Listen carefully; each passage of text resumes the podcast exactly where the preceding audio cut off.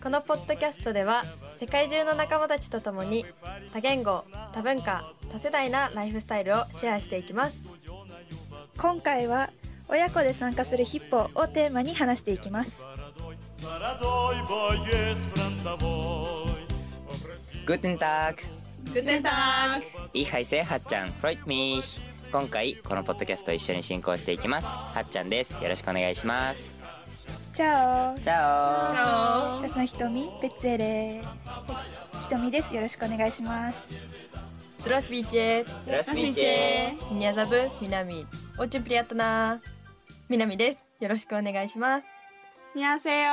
にゃせよちぬさえちゃんよ。チャプタカミダさえちゃんです。よろしくお願いします。はい今回はこのメンバーで進行していきます。イエーイ。イエーイ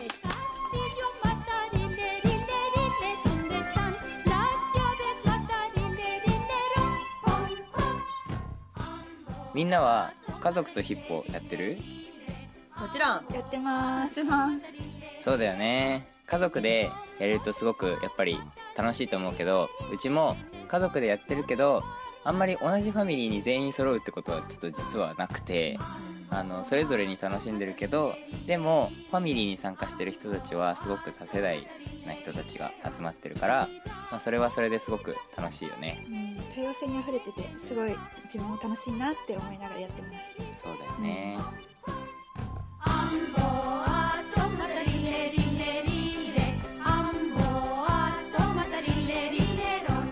今回は統括地域の太平さんとそのご家族にお話をしてもらいましたなので皆さんにぜひ聞いてもらいたいなと思いますそれではどうぞはい、えっと、それでは次、あの楽しみにされた方も多いと思いますけど、太平のご家族ご紹介したいと思います。大野太平さんご家族ですね。です。あのもう読まれた方もたくさんいらっしゃると思いますけども、えっと、娘さんをロシアに送り出してっていうふうなことで手記を書いていただきましてで僕もあれ出る前にあの実は見せてもらってたんですけどももう本当に感動しました。なんかあのヒッポの国際交流ってえー特に青少年交流にね送り出された方いっぱいいると思うんですけどもなかなかあの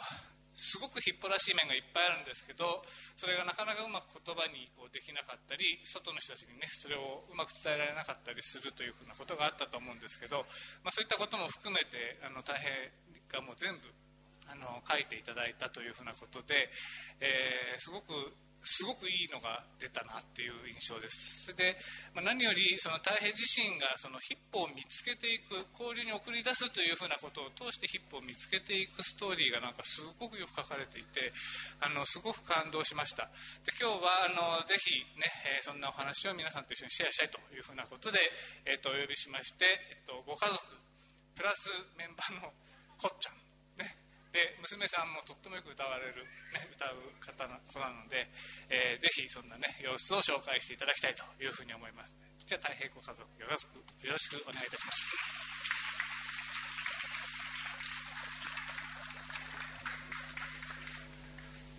ボスワサバもしサバビアチマペールやサリオのモンプチの太平アプレマ太平シュプレー ma femme, Muku, ma fille, Yui, et moi. Et un Yui friend, Ko-chan. あの統括地域の歌うたファミリーから来た大平と申します。あの手記がなんか思わぬ反響でちょっと一人歩きして非常に困惑してるんですけれども。あのもともと喋るのが苦手なのにあの苦手だからあれ書いたんですけれども。えっ、とまあ普段あの家族とヒップを楽しみながらいろいろ見つけたことを今日ちょっとあのお話ししたいと思いますでまずはあのムクがあのどんなふうに見つけていったかというところからちょっとお願いします Hola, ¿cómo está? Yo también, gracias. Yo me llamo Kaoru no mi apodo es Muku. Llámame Muku, por favor. Gracias. えー、とうちは入って3年なんですけれども実はヒップに初めて出会ったのはゆいゆいが3歳の時で、えーその時に講演会に行ったんです。でそこで大学生の女の子がスピーカーで喋ってるのを見てすごい衝撃を受けたんですけどその時は仕事がちょっと忙しかったのもあって入会しませんでした。でそれからしばらく経ってゆいゆいが3年生になった時に学校からヒッポの講演会のチラシをもらってきてでそこでまた行ってみようかっていうことで行ったんです。で実際そこで入会するわけなんですけど正直私はその講演会とかファミリーの体験に行ってなんか大人が妙なテンションでなんか踊ったり喋ったりしているのを目にしてちょっと私無理って最初思ってたんですけど、まあ、とりあえず大平とゆいゆいが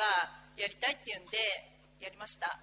で、えー最初は最小限の音源から始めて聞いてたんですけどそのうちに、まあ、買い物行ったりして「ベンピディンド」とかヨドバシで聞こえたりとかあとあのホームを歩いてて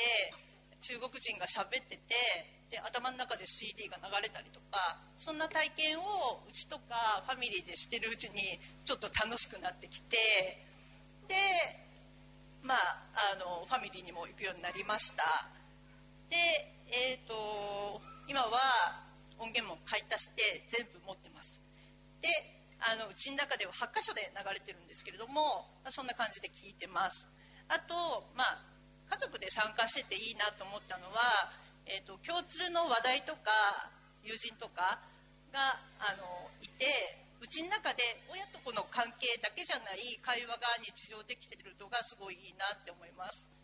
で今はファミリーも最初は無理と思ってたんですけど週に、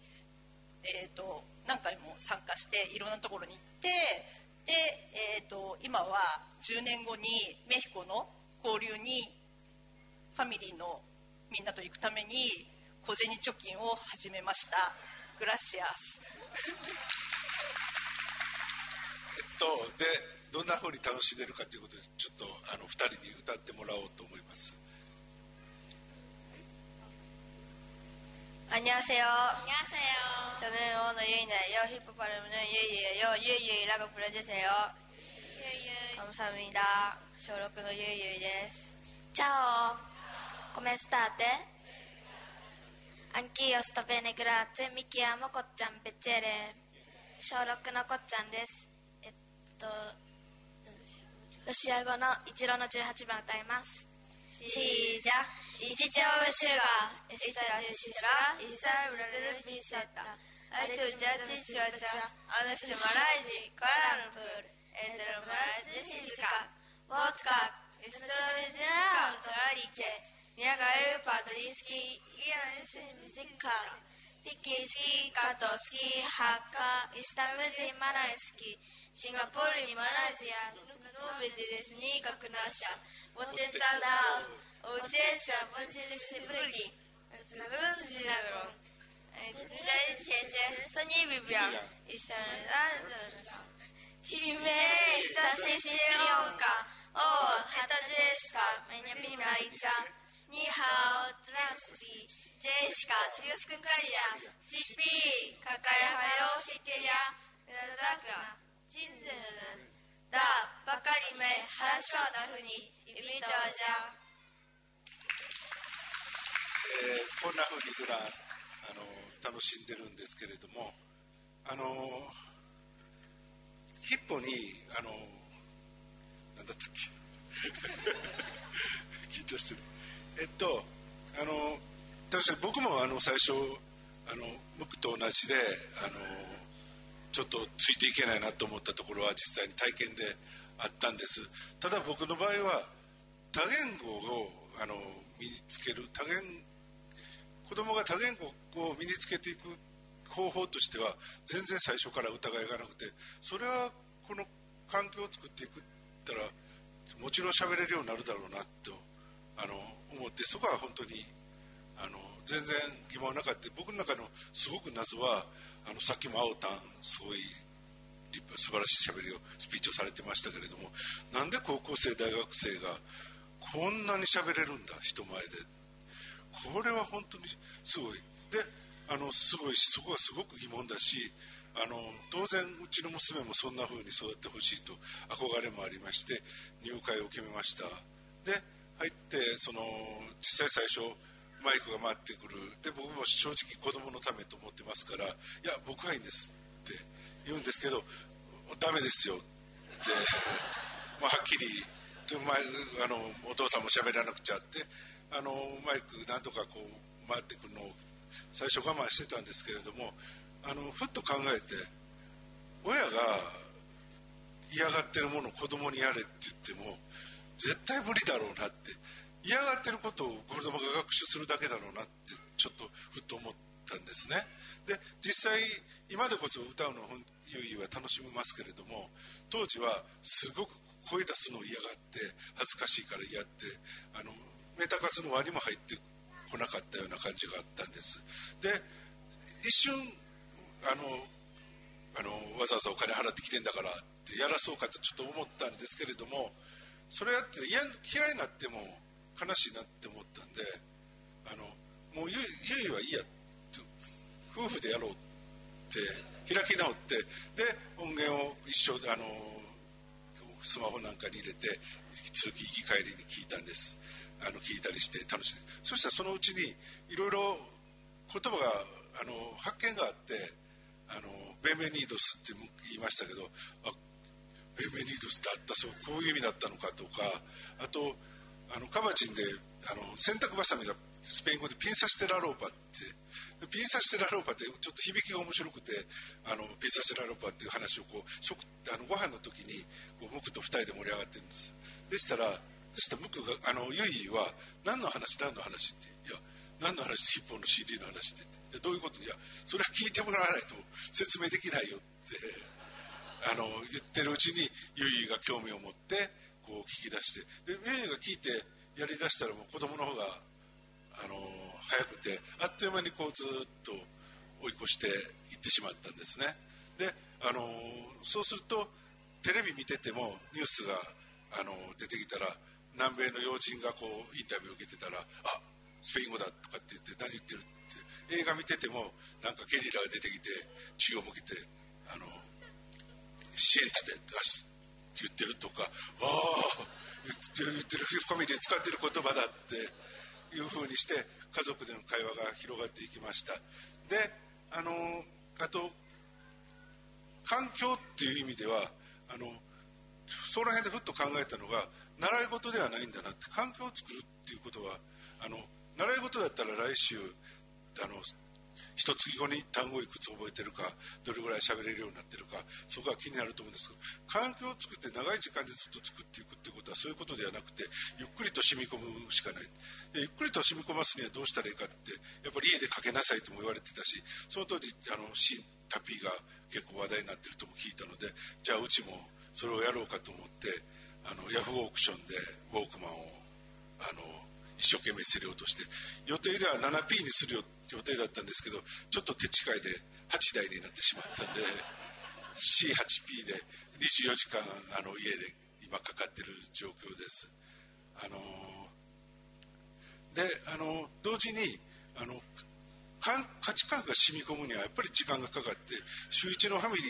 ーだけだったらあので物足りるのかなっていうのもありましてで入る当初は2人で1週間に土曜日毎週そこ時間取られるのってどうなのってどこも行かなきゃいけないよねって言ってたんですけれどもあのそのその地域のファミリーをいろいろ回るようになっていって最初はゆいを連れて行ってどうってゆいが楽しい。じゃあゆいが行きたいとこは行こうっていう話ででゆいがあの会話であの明日の水曜日はどこどこあのそれで行くって言ったら行くって言ったらそのあの地域のファミリーサポートっていう送り迎えしてくるサポートがあるんですけど自治体の。それほどお願いして行きは僕ら仕事ですからいないんでそこに連れて行ってもらって帰りは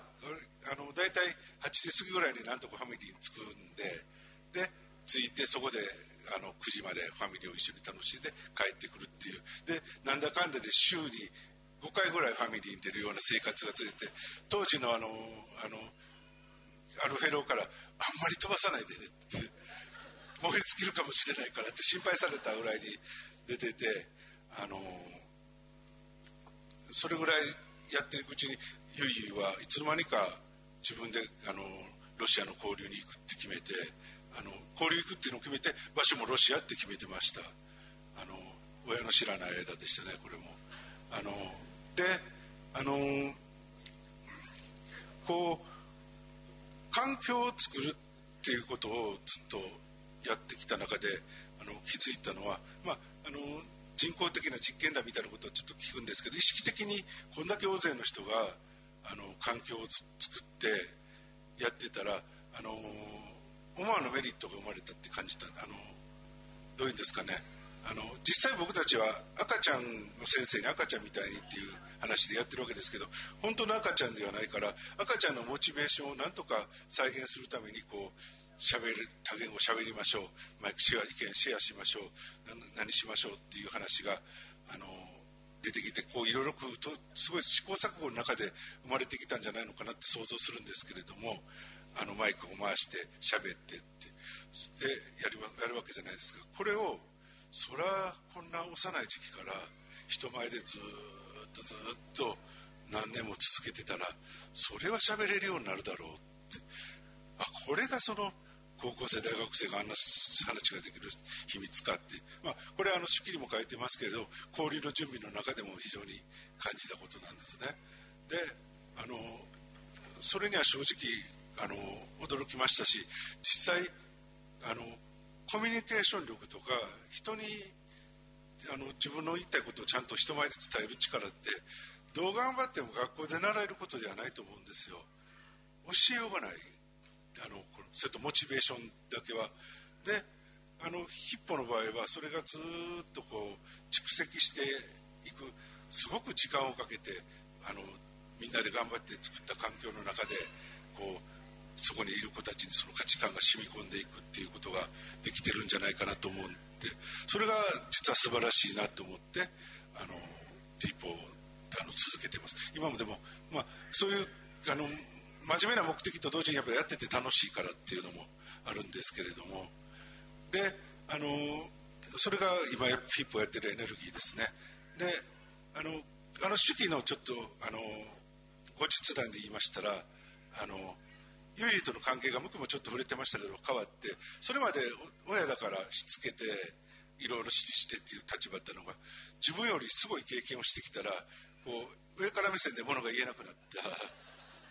だからリスペクトして1対1で話してで実際ゆいゆは松山に2回もファミリーに行ったりして向こうで知らない我々が全く知らない人間関係も築いてて向こうの人が訪ねて会いに来たりする。そんな娘にあの一方的に偉そうに叱ることはできなくなってこう娘離れみたいなっていうかそあの人間としての関係ができたなできたのもヒップに入ってよかったなということですね。あと個人的にはあの2020年オリンピックの頃には頑張ってスペイン語と英語で道案内ができるぐらいになれたらなと思って日々メタ活とかファミリーを今楽しんでやってます、えーと、こんなところでどうもありがとうございました。メルシーボク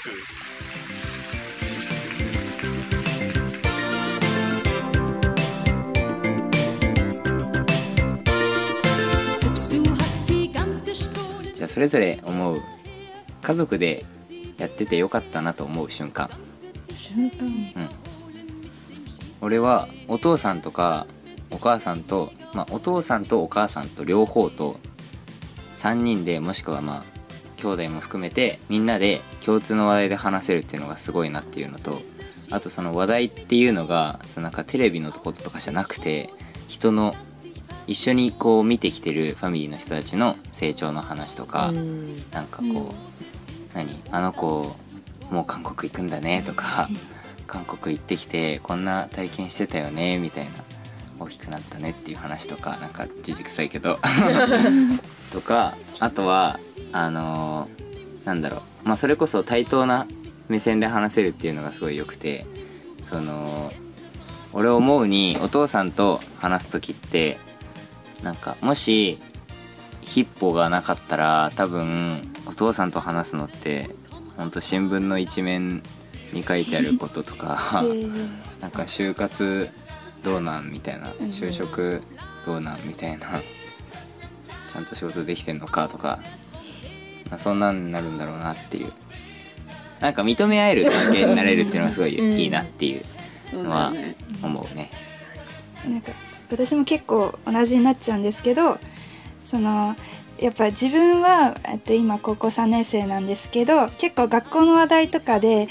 えっと、自分のお母さんとかお父さんと話すことはあるけどやっぱり自分がこういなんだ話題を提供して「へえそうだったんだ」っていう返しをもらうだけで結局その場を共有できてないから同じ場に一緒にいることでなんか一緒に「これこうだったんだ私はこう思ったよ」とかこう言い返せるのは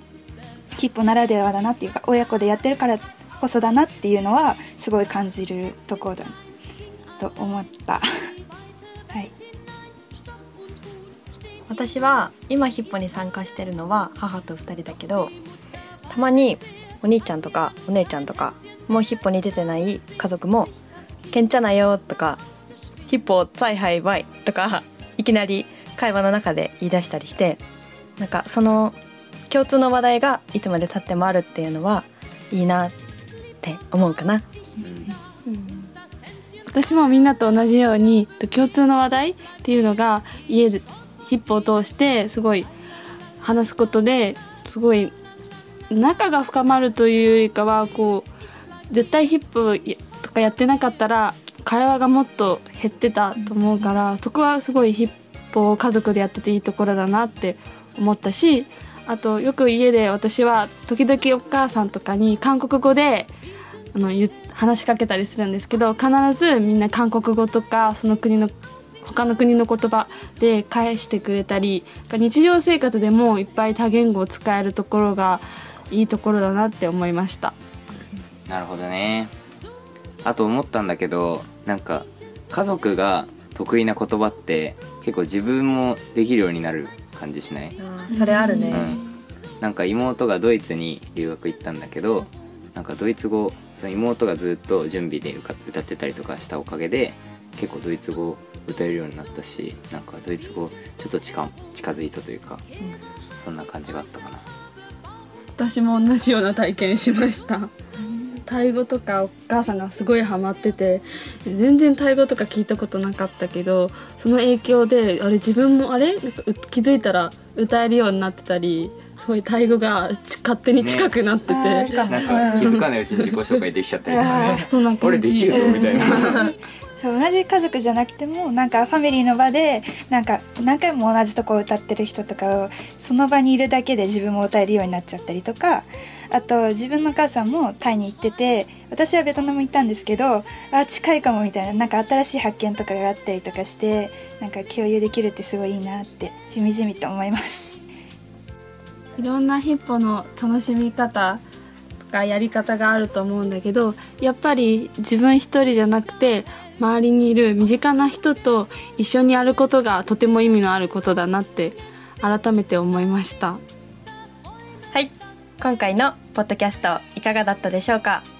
次回またお会いしましょう。タメットバイヨ再见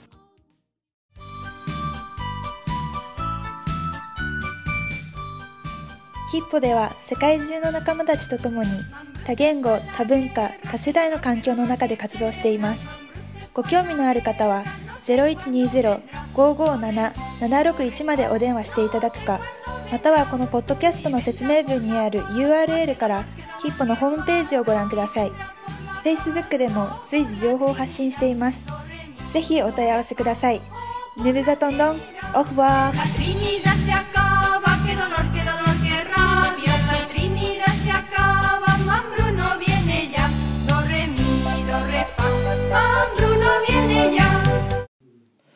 第3章私自身の体験から。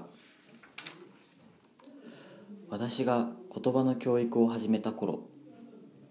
私が言葉の教育という自分の専門でもない仕事を始めたのは極めて常識的な動機からであった。これからの地球はどんどん狭くなっていくだろう。子供たちがその世界でのびのびと生きてゆける柔軟な感性を持った人間に育ってほしい。私自身当たり前の親としてそんな願いを持った。それが出発である。そのためには言葉というものが何よりも大切なような気がしたのである。これから育つ子供たちはせめてヨーロッパ語の一つともう一つのアジア語ぐらいできた方がいいだろう。そんなささやかな願いをそのようなことに関心のある周囲の人々に語りかけてこの活動を始めたのである。私は言葉を話す人間として言葉に対する興味と関心は人並み以上にあったと自負してはいる。しかし言語教育という領域は専門的な研究も訓練も受けたこともなければ全くの素人であったと言っていい。今はむしろ素人であってよかったと思っている。素人であるから事実に学ぶより他に方法がなかったのである。はじめは極めて常識的に国際語と言われる英語を教えることから出発した。当時どこかに子どもの外国語教育に成果を上げているプログラムがないかいろいろ探したものである。調べているうちにアメリカの H 大学に R 先生という方がおりその教科がアメリカの移民の子どもたちの英語教育に成功しているということを聞いて早速そのお弟子さんたちに教科を作成してもらいこの活動を始めたのである。GDM かっこ Graded Direct Method かっこ閉じと呼ばれている教授法である。その頃斬新なアプローチとして知られていたものであった。子供に英語を教えることの困難。最初子供たちはお母さんに「お前も英語を習いに行くのよ」と言われて宝島にでも行くような弾んだ様子でやってくる。しかし始めてみると言葉を教えることがどんなに難しいことか思い知らされたのである。例えば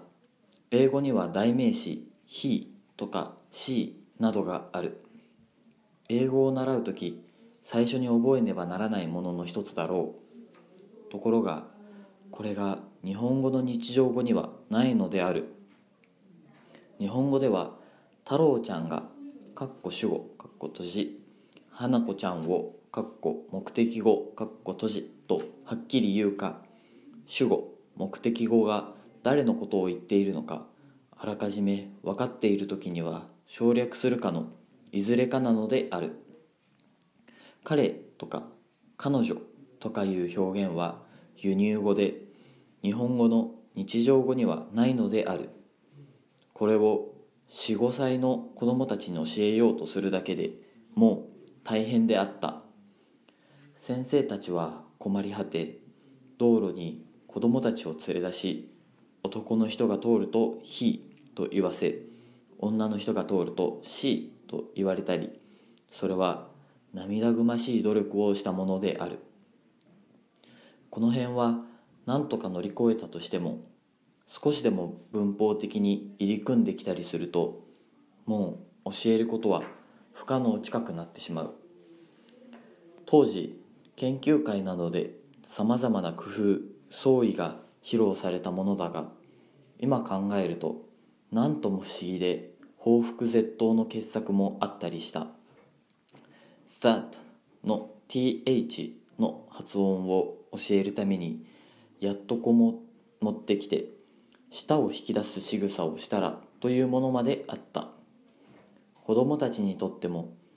楽しい宝島のはずがタコ部屋ほどではなくともだんだん苦痛になって最初10人のグループだったものがやがて5人になり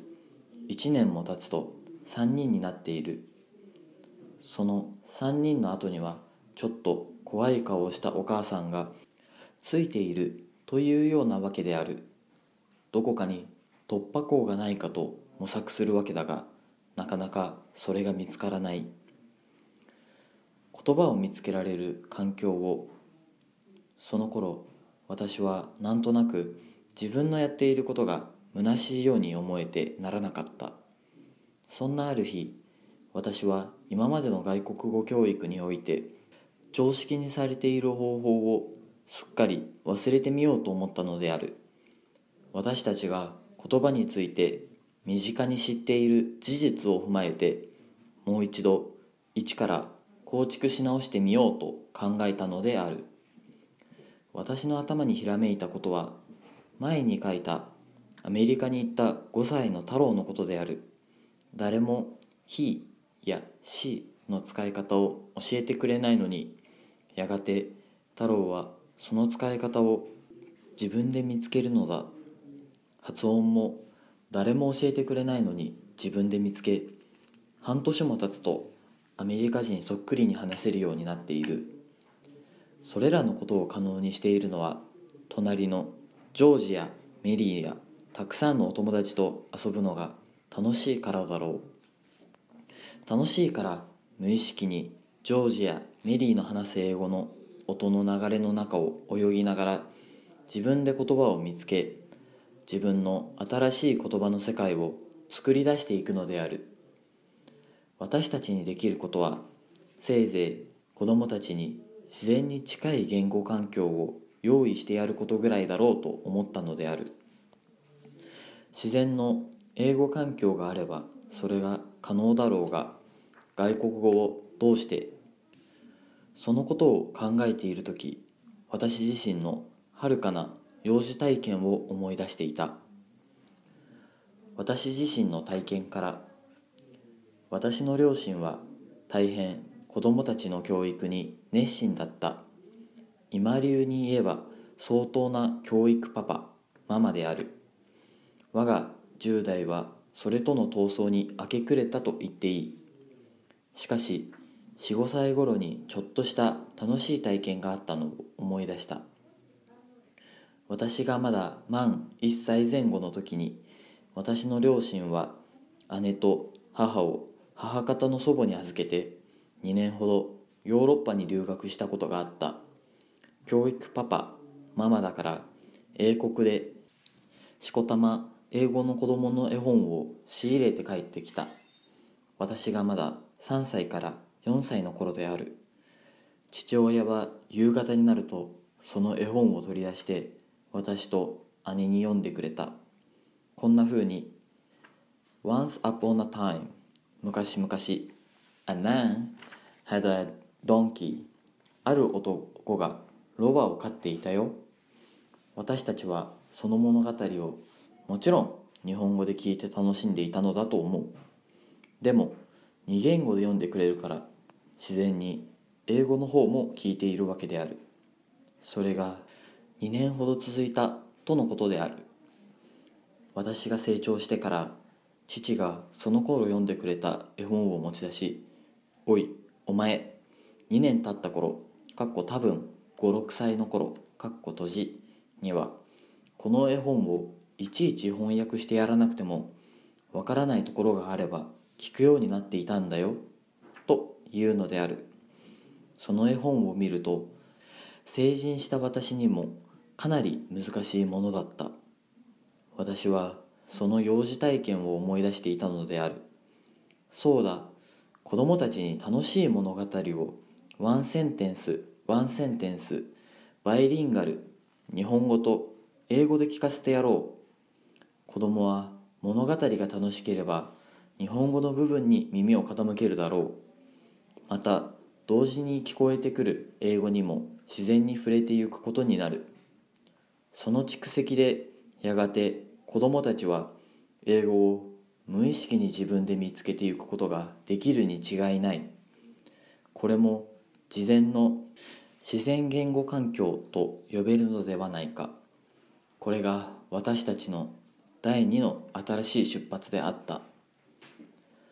楽しい物語を聞く活動から始める。この活動が始まるや驚くようなことが次々と報告されてきた。ある日私が家へ帰ってきた時のことである。私の一番上の娘が当時幼稚園の年長だったと思うが私のところに飛んできて「ケイちゃんってすごいんだよ」というのである。K ちゃんも同じグループで活動している同じ年長の男の子である。K ちゃんグルンパ全部英語で言えるんだよというのである。それは物語の活動が始まって34ヶ月経った時のことだった。グルンパという物語を日本語と英語で聞いているうちに K ちゃんが英語だけでその10分ぐらいの物語を話してくれたというのである。後でその K ちゃんが吹き込んだ英語のグルンパの語りを聞く機会があったが全くテープそっくりの英語で驚いたことを覚えている私は娘に「お前は?」と聞くと「私は全然」と言ってニコニコしている。それでも隣のケイちゃんの語るグルンパの物語を仲間と一緒に目を輝かせて聞いていたのだろう。うちの娘もある程度分かって聞いて楽しんでいたんだろうなと思ったのである。家内が「パパケイちゃんって才能があるのね」と言う言いたいことはそれに引き換え我が娘はということであろう私は思わず「バカ!」と叫んでいた。ケイちゃんは一人っ子である。一人っ子というものはな物に凝ると異常に凝るという癖を持っている子が多いんだ。その癖で聞けばあんな物語の英語の一つや二つすぐ言えるようになるさ。ケイちゃんも今にあまり聞かなくなるから楽しみにしていろと大人げなく怒鳴っていた。私がいつも確信していることは特別な子供というものはいないということである。ある子供に見えた可能性はその条件さえ整えれば全ての子供に可能であるということを示唆していると思うからである。だからケイちゃんのニュースは私にとって大きな激励でもあったのである。